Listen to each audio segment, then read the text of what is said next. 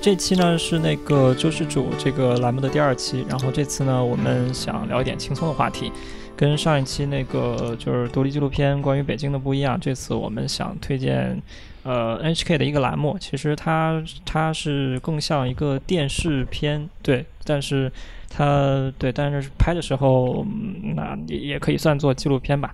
对，就 NHK 的一个那个叫计时七十二小时。嗯，然后这个栏目的话是是我很早以前就想最喜欢的一个电视纪录片的一个栏目，对。然后这这期呢，我们请到了编辑部的那个四四位同学，有海西桑，有鹅之花桑，然后还有野菜桑，对，算大家好是一个私大人家的一就个三方个桌人谈，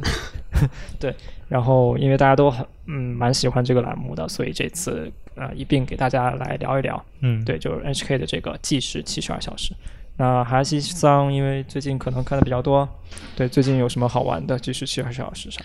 最近看的一个比较，嗯、印象深刻的是那个京都的图书馆，你们看过吗？没有，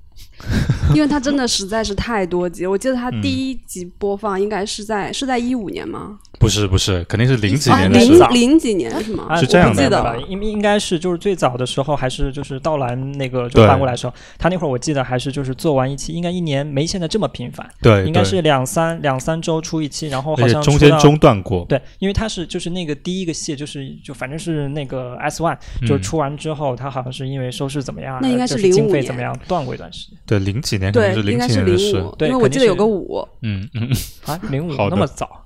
你要不要说一下道兰他一个人撑起了 NHK 的一片天哦那的也时没候？有，嗯就是就是道兰当时就是就道兰是个字幕组嘛，就是嗯当时就是翻 HK 全国。就是只有道兰以及他下面的一些不是很知名的一个，就是就是一些匿名的工作者，对大家组成了这样一个道兰字幕组，然后可能默默耕耘了好几年吧，嗯对，嗯就只有他们一个人在翻 HK 的这些电视片，然后也没有比如说像现在这么多新媒体的传播手段，所以也不会有某天产生一个网红叫什么 HK 纪录片七十二小时，对，都是他相当于储备了一很长一段时间，然后大家慢慢发现有座宝库，然后一进去发现哇几百集根本看不过来，对，当时差不多是这样的状况，对，就《鸡舍七十二小时》当时作为一个栏目也是就是藏在它这几百集，对，几十个，呃，应该有几百集吧，对，那那些栏目他以前一开始的拍法好像跟后来不太一样，是吗？就是他一开始好像是会，就是去去到一个地方，然后是去找人的，就是可能对准那个人，然后和那个人慢慢有关的一群人，然后就那样跟就追追踪一个人，然后拍对现现在好三像天感觉是更就是保持不介入主义，就是对，然后涉及的人就更多，他等于对对是对定点，然后在那儿去看看会遇到什么人，但但是是不是故事线应该或者说自己制造故事线，要么就是故事线明显弱很多。弱很多。那嗯那它就是没什么因为故事量线产量产问题吧？呃，有一种故事线就是，比如说他今天在这儿碰到了哪个人，啊，明嗯天又碰到了，这个这个梗，好像很这个我很早很怀疑他们是不是后期剪的，我觉得倒不会你，还记就得是哪一集吗？呃，就比如说那个还蛮多我记得嗯挺多的，比如说那个， 那公个交医车、院医公院交车、嗯，哦，医院医对，院那长个途便利汽店，嗯车什么的。大医院的大医小院便便利利店店，对嗯，那那那集里面那个护士，那个嗯对，还有那个大分量便当里面有一个建筑工人也是这样子，嗯他因为是很正常啊他对对对连续两天去那儿吃饭而仙已台的吧，那个是啊，对，好像是仙台的，对，呃，还有就是那种就是比如说，呃，刚刚采访完放他。过去，然后等一下，他又出现在这个地方，就是那种，比如说对啊酒店，一然后他可能上楼，然后等一下又出现了，那种感觉。呃现在可能是要以这种方式，但是你说这里面有故事线吗？我觉得不太明显了。现在也可能现在参与的局比以前多吧，是就啊是那个 HK 下面的那个地方的制作剧。以前感觉，嗯比如说他要寻找一个题材，就是第一期的时候，你的确觉得这个题材没有这么还还没有这么平民化的时候，它每一个嗯题材会让你觉得稍微是异于日常的。嗯，对吧？嗯第一期的时候，它这个场馆多多少少都是大家觉得，现现在后面就变得就是蛮普通了，可能有些场所。我觉得场所的话，现在是这样的，以前是可能是那种就是，呃，即使是日本人自己也会觉得说啊，原来还有这样的地方，就是那种嗯嗯，对于这种时候出现的，呃，感到很很不可思很不可思议。对，比如说什么深一深夜还在营业的幼儿园这种，嗯啊，对，嗯，感觉现在是什么呢？现在是类似于一个片区的人，他可能才知道的地方，比如说什么高岩寺的澡堂啊，哪里哪里的小酒馆之类的，就是那个一一个讲究地方一个性区域，对，讲究地方性。那对可能也，很也多跟地他方制可作能有日本人本本地他们都嗯不一定会知道的。就他他那个地方，就是有这样的一个店，是现在的一些比较特殊的，就像以前，比如说什么名古屋的那个呃地下的那个叫失物招领处，啊，嗯那个倒是那那那也个看着好像就是在日本是挺常见，但其实对对他对他后来拍了什么呢？拍了那个后面的仓库，对吧？嗯他是拍仓库的那个运营，就是到最后的那个片子的，因为每集都二十几分钟嘛，对，然后最后的五分钟就是拍里面的仓库哦，才知道他们的仓库里面储存了那么多事物，就是每年呃遗失的物品总是比后来有人再来回来找的物品要多出很多。比如说每年有几千把伞，然后可能里面只有呃百分之二三十被那个失主回来找回来拿走了。他他去拍那个仓库，这个是比较不常见的嘛。嗯，对，就是这种是属于那种日本人本自己都可能不知道有这样的地方的那种，像还有像刚刚那个呃幼儿园，还有就是那种比较有故事的地方嘛，像你们刚刚提到那个呃小便利店、大医院里的便利店嗯那，那个那集应该还算蛮特殊，就是因为他是拍摄者，对吧？嗯嗯他肯定是因为拍摄者的这样一个存在，然后跟那个就拍摄的对象嗯之间发生了故事。嗯嗯，对吧？这点还比较难得，因为一嗯般的话，也也当然是因为也跟那个护士，也就是那个便利店中被拍摄对象那个主人公护士的那嗯个性格有关系。嗯他本身应该是就是在日本的就普通人，尤其面对镜头的时候，他是一个很难得的，嗯对，有有一些就是，嗯嗯，也也蛮蛮接受这样一个场景，对，嗯然嗯后还会跟摄影师打招呼，对，嗯对他他性格使然吧，嗯那还有一集也也类似以场景为主，就是那个都市里的小葬礼的那一期，嗯就它其实那个场所并不是大家普通人会去关注到的一个地方，但是每个人都会经历到，嗯，就是或长或短吧，反正你总有一天要到那儿去。嗯哦，那集也挺感人的。嗯嗯，对，然后就是现在也是瞄准了一些社会的普遍焦虑，嗯，这特别这一两个月看到的很多这种呃类似类型的场所啊，就比如说那个那个相相亲相亲的那个白色房间，你们看看那集吗？哦，有对对看对到那嗯个标题、没点进去。就是那个他们现在不是就是日本也是一个少子化对对对非常严重的国家嘛，对然后他们会有那种白色房间，就是网上预约报名，然后比如说这一场的主题就是三十岁三那个就是三十岁到四十岁之间，日本叫日语叫三十代嘛，嗯然后可能比如说它里面会规定一些你的年收啦、学历啦这种，或者是你的兴趣，然后这些人就是去按照这个条件来筛选，然后报名，报名之后这些人就组成了一个一个 circle。然后他们的这个方法就是，女生进去之后，每个人去到一个房间里面，总共可能二十个房间，嗯然后有二十个男生嘛，这样子的话就第一轮先聊十五分钟，然后就女生在房间里不动，男生往下一个房间走，他他去对准了这样的一个一个一个地方。就是很高效化的相亲机制了，对对他，他在日本是一种比较新的嗯嗯。一个形式，所以他可能也带有那种向日本国民介绍这种方式的，呃，这种相亲方式的这种功能在里面。嗯还有就是，如果像海外像我们看到的话，就觉得是，哎，日本现在是有哎，这对样的对，问那题个就是最近海外版有什么新的吗？他不是会跑到，比如说跑美国呃或跑中国，都拍过那个对海外我版记72小时对，好像没有嘞。没有，是就后好面像没再出还有一集去哪里的海，但哎你提那到那的这那两个集我是印象比较深就刻。那个大连的那个，大连的那个应该是就是来中国拍的第一部第一期第一嗯第一集的那个海外特辑嘛。对，然后他就是总的的第一期哎就是对去美国、那你那你知道那个个 HK 那个其实有一个频道是 Word，HK Word，嗯就是它是那个英语英语频频道，它那边也会制作那个七十二小时，是吗？两边版本不太一样，哎对，蛮早的时候就有，就是比如说，就是它大部分 HK Word 的那个英语版的那个计时七十二七十二小时，大部分是拿那个日语版，对，只只不过吹替成那个嗯就英语版，嗯但是它有时候好像制作的一些片子要先于就是本土的那个，就尤其是如果是英语这边，就是美国。在在美国发生的故事，嗯它拍摄这个故事，比如说那个洗衣洗衣洗衣房洗衣房那个故事，嗯那个应该是 Word 的那个拍完之后，然后可能隔了挺久才放到哦，那个本土这边，所以我可能说呢两为什么拍摄那边其实不太一样？所以那个不是这个七十二不是他应这该边的人人肯人定不不一样样，对，我说呢，为什么那一集里面的感觉人不对英文特 别好？那那肯定是 的。他不是本土派驻的，他就是 HK World，就是、啊对，就是另相当于国际台。嗯，对，嗯，最近还有就是像那个那种英语教室嘛，我觉得都是非常贴近现在日本问题的一些。那有没有那个就是地方，就是他们不是老早就开始地方为了嗯招募年轻人，嗯对，然后就提供住房补贴、那个就业补贴，嗯，这样招募就是地方活化嘛。但我觉得他们拍地方的题材都挺丧的，你觉得吗？呃，对，而且我感觉这个就整个七十二小时应该就是给日本人洗脑，就是就他们就想要，其实就是一开始感觉是传达的是日本就真的特别好，有这么多小确幸，你们为什么还不爱他什么之嗯类的。他虽然当然日本人特别爱国啦，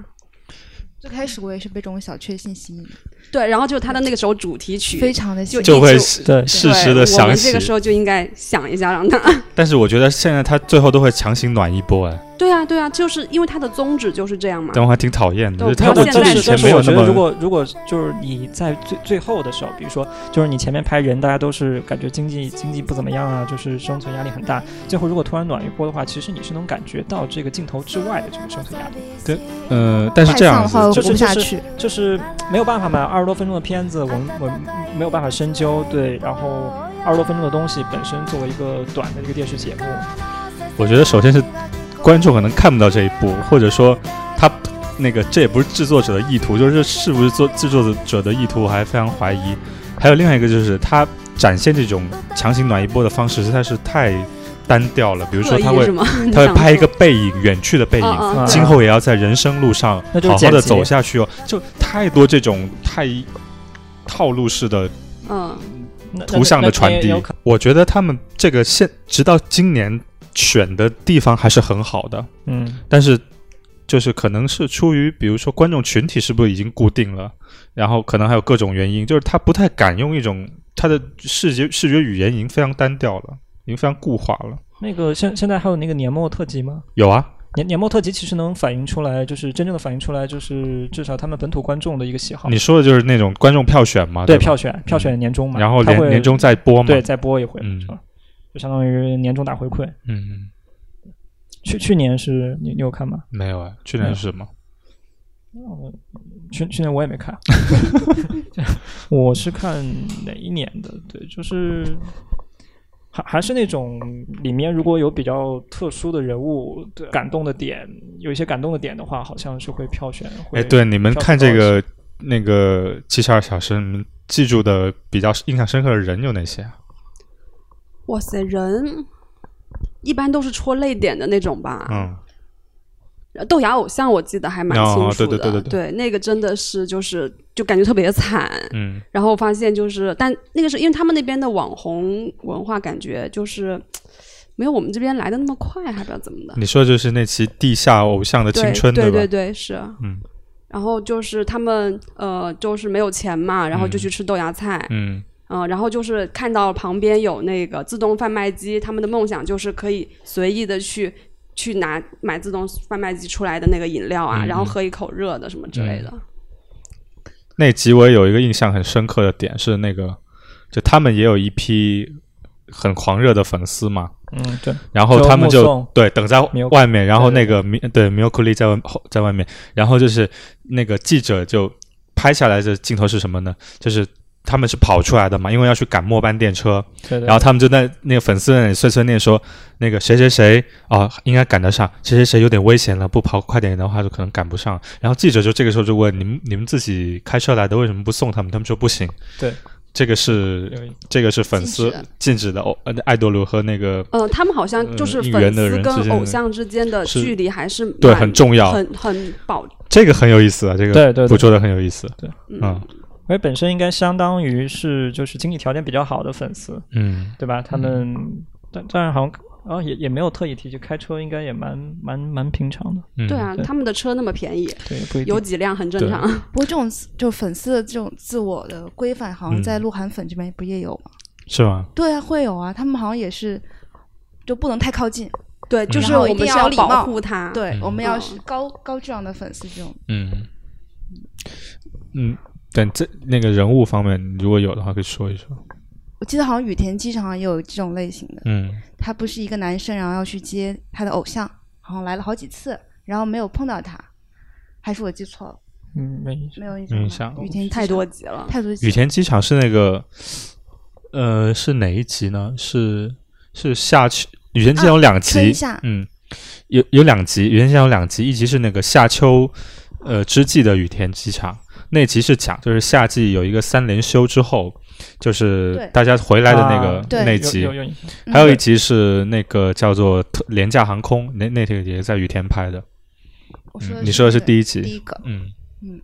嗯，不过发豆芽那个事情我记得很清楚。对，嗯对那个太惨实在是了太没有惨没有，了但是他们他们有一个背景不能忘了呀，就是他们应该也是就是他们都是从地方上京嘛，嗯对吧？嗯来到那个嗯球员发展，然后本身应该是学业学业中断了，有是嗯是是那有一个明星梦吧，可能。嗯没有就是就是暂停了正常的学业嘛，应该是吧？有点跟嗯就 AKB 那样，还是他们有自己的学校？应该没有，我觉得应该没有哎。就有那点就像是全金飘，对，全全就是全心全身心的就是走向这条道路，嗯就是其实压的码数还蛮大的，嗯这样是嗯对啊，因为他们还会在那个地下通道演唱嘛。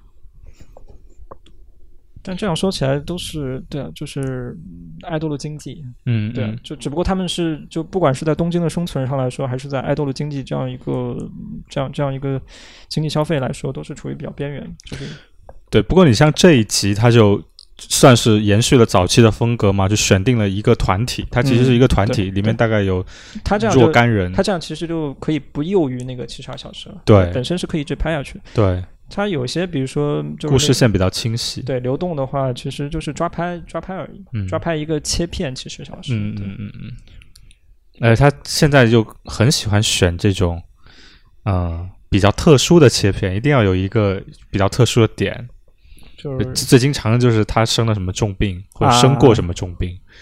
对，这种是很哦经常。哦，还有一个人我也有很有印象，嗯就是他有一我不记得那是哪一集了，是有一个货车司机，嗯然后他在开长途车的过程中，他很喜欢听音乐还是什么，嗯然后他就在他他把他那个长途车布置成一个边又可以开车，然后又可以就就是放了很多那个 CD 啊什么的，嗯你记得那集吗不？嗯记得。哦，好 吧。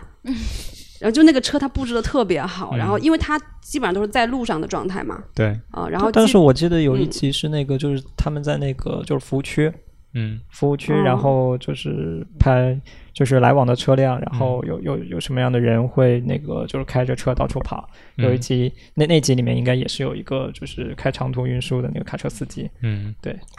这长途运输运输的司机好像还有一些，就是那比如说那种建在这种你说的这种区域的料理店啊，就很经经对对常对，会他接他待们这应种该人是。就是对，就嗯作为七十二小时来说算常客了，对，对对对，蛮容易碰到的一个群体。嗯，就是大家都躲在家里面的时候，至少有一类人他的对生活本身就是在路上，会出没于各个地方。然后他有一个挺有特点，就是他会选这种呃正常人不活动的时间段嘛，就比如说是对对深夜，就是因为深夜大家都在睡觉嘛，嗯、然后他就有对拍了非常多深夜的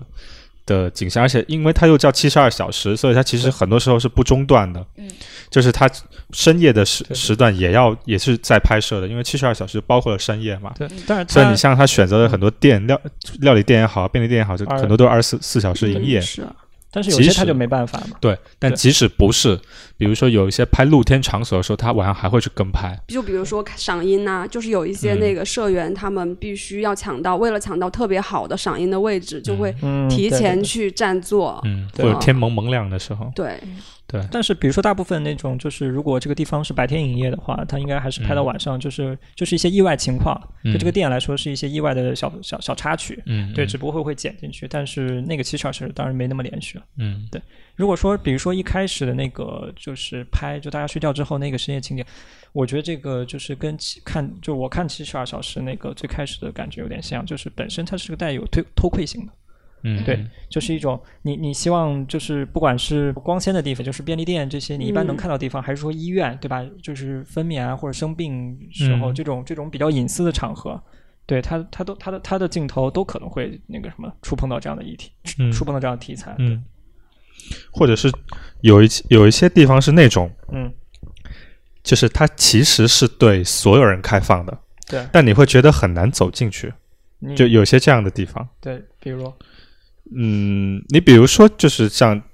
那个地下偶像剧场啊，就你觉得你要进去还是得呃，就是成为有一一个群体的契一机，部分对对。对，也就是你如果你是普通人的话，你没有一个身份归属的话，你很难进到那样的地方。但感觉主要是他还进了偶像家哦，你想嗯这种、嗯对吧？就这种跟拍的偷窥感，嗯，就是他他不仅是完成了，就是你不不了解这个偶像文化的人，对吧？嗯我进了这个剧场，而且我还完成了那个粉丝都干不了的事情。嗯，对我进到了那个偶像的家，相当于就是戳，而且他戳破了这样一个偶像经历的表面。嗯就是我我粉丝，比比如说我我如果是那几个大叔，我是他他们应该是应应该是不想知道，嗯，对吧？这几个上京的上京的女孩子，她们在东京的那个真实的生存状况的。嗯，你希望就是你你你你只能是就是祈祷他们祝愿他们，或者说以自己的实际经历，我我不停的招募人，嗯招募我的朋友一块儿去剧场，你只能是以按照既定的消费规则去嗯支持他们，嗯，但是你可能对他们就是镜头，也就是拍到他们的那个真实生活的一面的话，嗯，你反而宁愿不去知道，这也是你应该不应该知道的。嗯，还有一种就是，你比如说像，就是你会觉得说，就是不好只进去，然后什么都不做出来。像刚刚提到那种，像京都那个图书馆，其实像它像一个自习室，嗯，那你就你觉得很难进去吗？你想想那个地方绝对的安静啊，嗯不嗯能说话。啊，他们也也每每在给自己设置新的挑战，就是你去一个更不能说话的地方，你怎么采访？嗯，这样子，类似或者图书馆那个场景是你一般人进去后，你应该就是专注于自己的事情。嗯，你的镜头，你你不应该跟镜头一样无所事事的寻找那个对整个整个这样一个场景中会发生的故事。但他对还是去拍了。对对对，嗯就是他还是替代你嗯心中那颗按耐不住的心。对你到了这个场所里面，你还是想知道别人在干什么。嗯，还有就是还有一种吧，就是那种带有强烈怀旧气息的地方，嗯，有有，嗯，比如说什么呃，就是那个 Disc Union 那个地下那个昭和唱片那期，嗯。然后还有就是那种街角的影印店，那种嗯、就是自己去打、打照呃不是影印店那种那种自打照片那种店，对，嗯就是那种你可能觉得哎这嗯新个东宿的吧那家，对，就是对你觉得这个事情现在还存在在现代日本吗？或者甚甚至存存在在现代国家当中，它就是有，对而且就是日本确实特特别适合拍这个东西，因为对日本就是把很多这种东西特别保方留下便，啊来。而且他们就是那个新宿那家打印店，是很多老人到现在他们嗯还是会拿着自己的那个储存卡，然后去那边去打印。对我我记得就是那位打蝴蝶的，哦就哦，他好像自己记得那拍一集采访了，正好采访了一对那个情侣嘛，然后那个、那个男生还是那个中国的，然嗯后是他、吗哦对他女朋啊友是那个、是是台湾人还是日本人，我给忘了。嗯嗯，你们有去采过，就是采过那个七十二小时小时里面介绍过的那点些点吗吗？有些是嗯好像樱花的有去啦，就真的有看见他们社嗯是员，对，就是有一些是因为我们那次是早上去的，然后他就在去了上野公园，嗯然后那些就是社员他们真的就是在那睡觉，因为他可能就是晚上去的，然后那天又下下雨了，就哇在好惨，就地上全是水啊，嗯但上海那个其实不能不能算很特殊拍抓拍，就就是大家其实都对知道，其实只不就过是一个普对，就通嗯就的，而且是每个人都应该经历的辛苦这种感觉，对，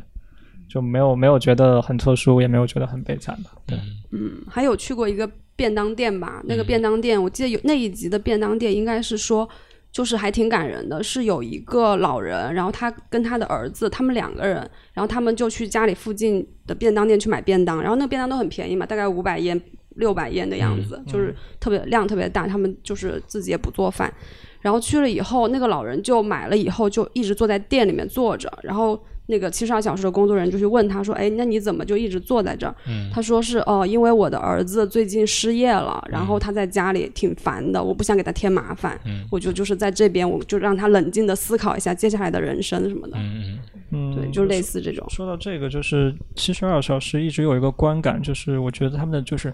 拍到这些贫穷的那个场景的时候，你会觉得嗯这些就是生活生活境况很窘困的人，他并没有觉得惭愧害羞，嗯对吧？对，他他这种感觉的确跟国内就是你想象中，即使即使对啊，就是我们经常现在见不到这样的镜头嘛，但是即使去想象这样的镜头，肯定是不一样的。嗯，对，就是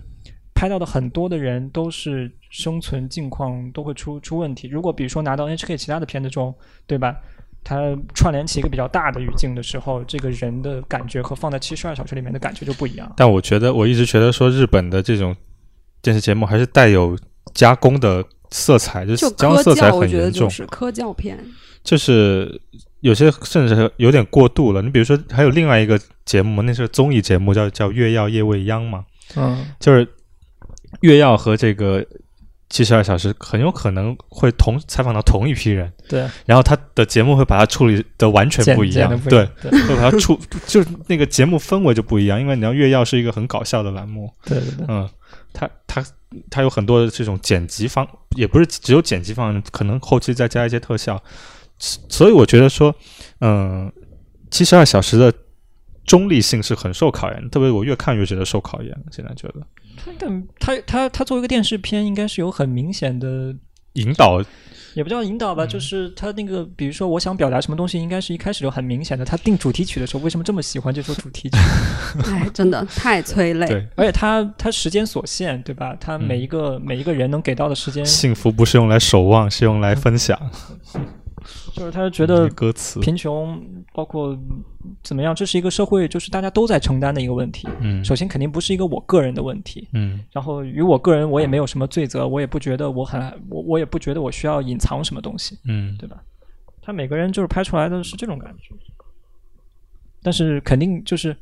就是，比如说你看的集多了，就是有这么这么多就生存存在问题的人，那个社嗯会大背景他是肯定他是不会去拍的嘛，他毕竟是对准了很具体的个体的人个体的人而已，对，诶，我想说，我想问一个稍微那个可能比较小的点，就是你们关不关注那个美籍旁白的声优有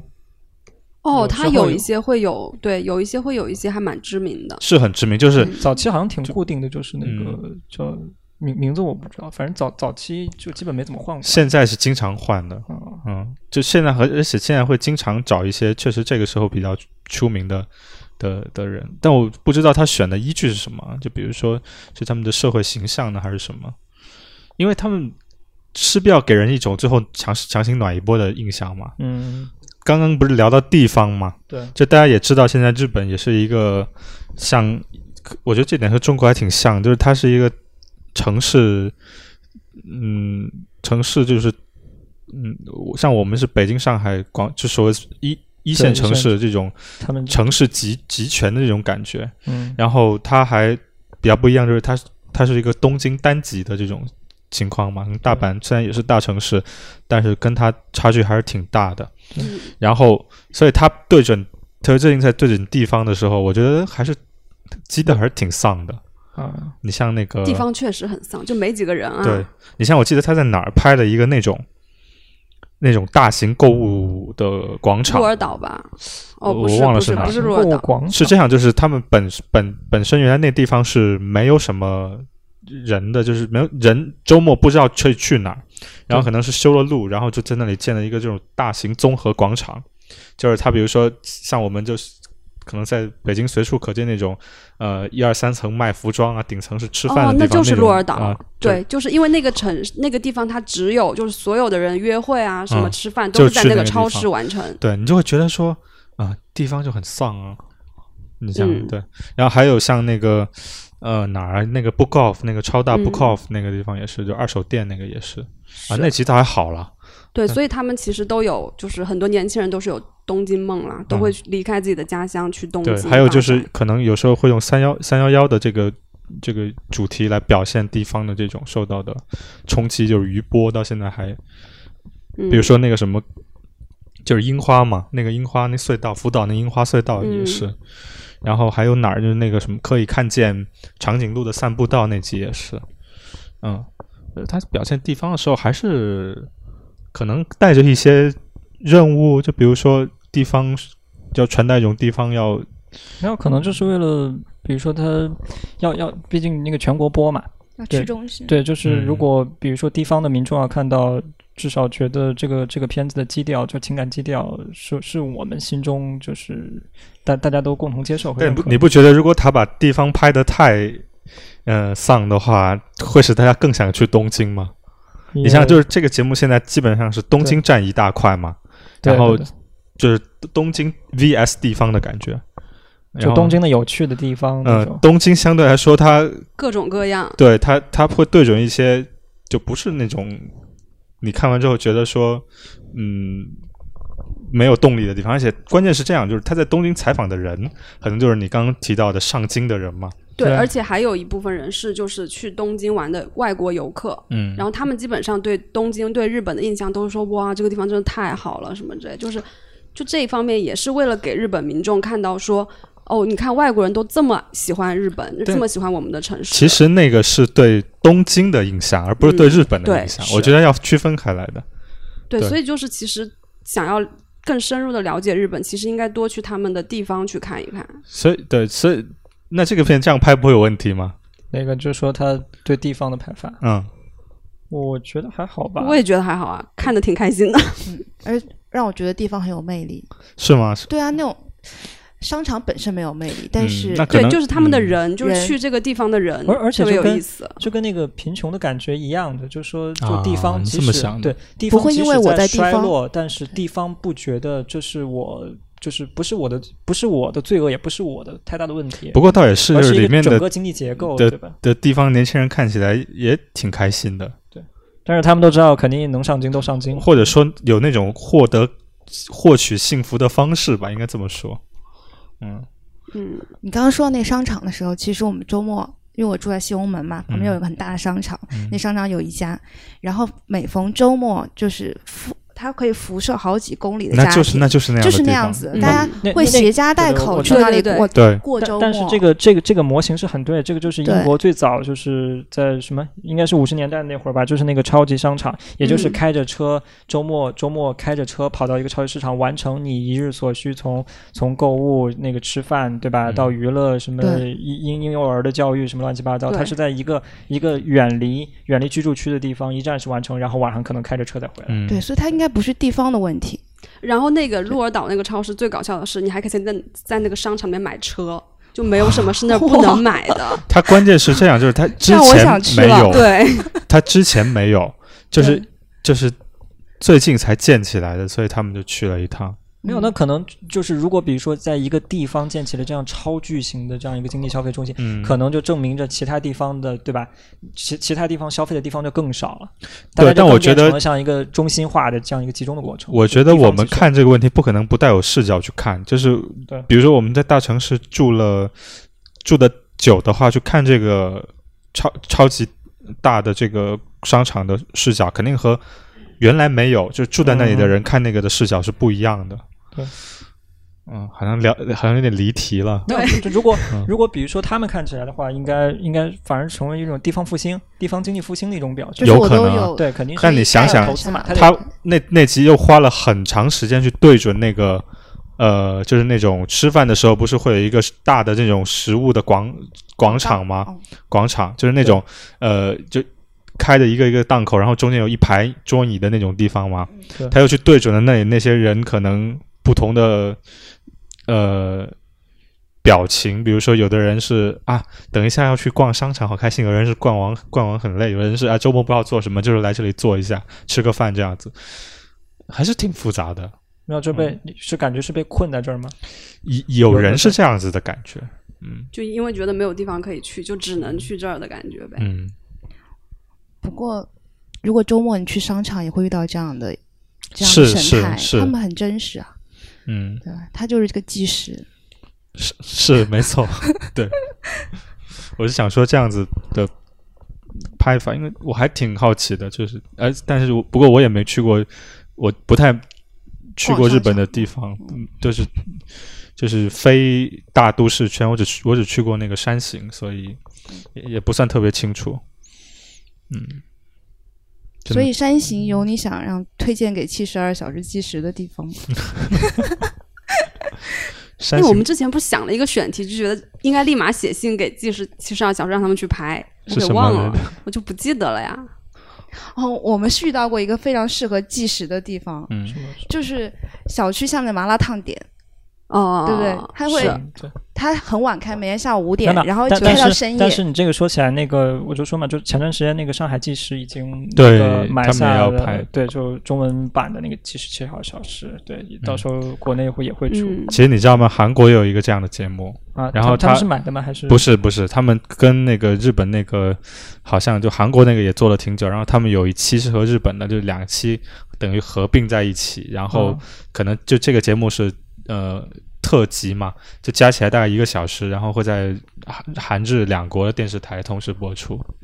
这样子。那嗯那集也挺有趣的，可以找来看一下那个。节目叫什么？就是那个韩国的那个节目，我忘了，好吧？我觉得韩国应该拍的挺好的， 嗯，我对也，拍就这样他们其实这方面哎他还们是小蛮厉害的，对他们小事情的那种把握和讲述很厉害。嗯。但但是他们会有日本，就比如说这么小的地方吗？因为有嗯有我有知道有当然有了韩国肯定有嗯。嗯，我对，哦啊，酒馆小那我酒们馆不然每那种人乡下，我们不然每人说一个那种想推荐给这个节目的地方，对中国的也可以。我的这话，我就先推就推荐那个麻辣烫点，那个麻辣烫点应该在方古园一区几号来着？那 个就是十几号楼下面，十几对号楼反的正是下中间面，区对，对每天下午五点开始，然后是营业到深夜两点。啊，不也也不一定就是这个小区，其实那个北京任何一个对麻辣任何烫一个店都低很有低趣，低端人口在吃的麻辣烫店，那天对晚上大我家们大家都会就是毫无保留的，对也不忌讳旁边嗯有没有在听，嗯因为就是大家就是他说话没有没有。比如说你在商场里面就是吃饭的时候，那种刻意压低声音对没有，他很反大而希声望跟别人搭话。我对如我们果那两个边人遇来到过很有趣的人，比如那个物美的那些熟食、熟食区的一些负责人，嗯然后他们说还有一些人身纠纷，还有那个嗯雇佣纠纷，嗯他们就那么大肆的聊，在吐槽，在吐槽，嗯，对，还有那个发廊小哥、嗯每个月拉多少客人，然后洗甲店的那种美甲店的小姐姐啊之类的，啊非常多。嗯然后那天晚上还有隔壁，嗯、他们经常聚众那个搓麻，嗯然后哦还聊、 还聊到那天输多少，然后说他跟一个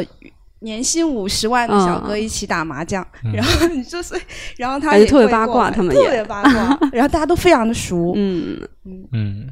是很有趣的地方。可以但下嗯一这个其实其实本身也是因为就是我们不管是所谓对低有端距人口离还感是我们相互之间就。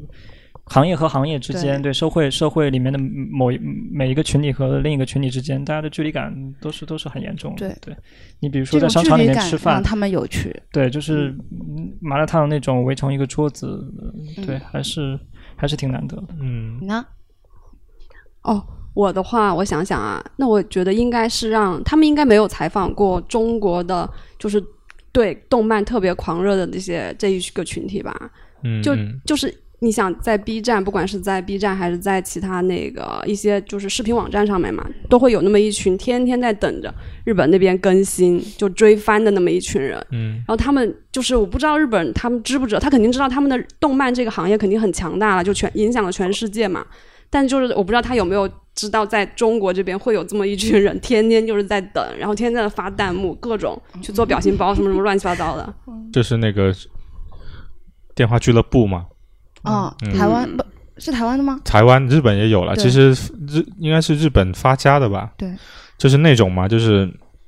嗯，这里面有很多电话，然后嗯就是都是男生去的，然后男生去到之后就会被安排在一个电话的呃一个房间里，里面只有一部电话，然后就等着接嗯电话，电话是女生打过来的，你有这接样过子，你有去过对我不对？没去过，我想去 过，我我想去，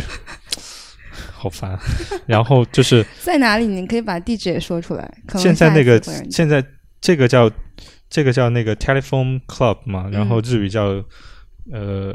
telephone club，然后那个简称 telecula，、嗯，然后它现以前最大的那个连锁店叫 Ling Ling House，、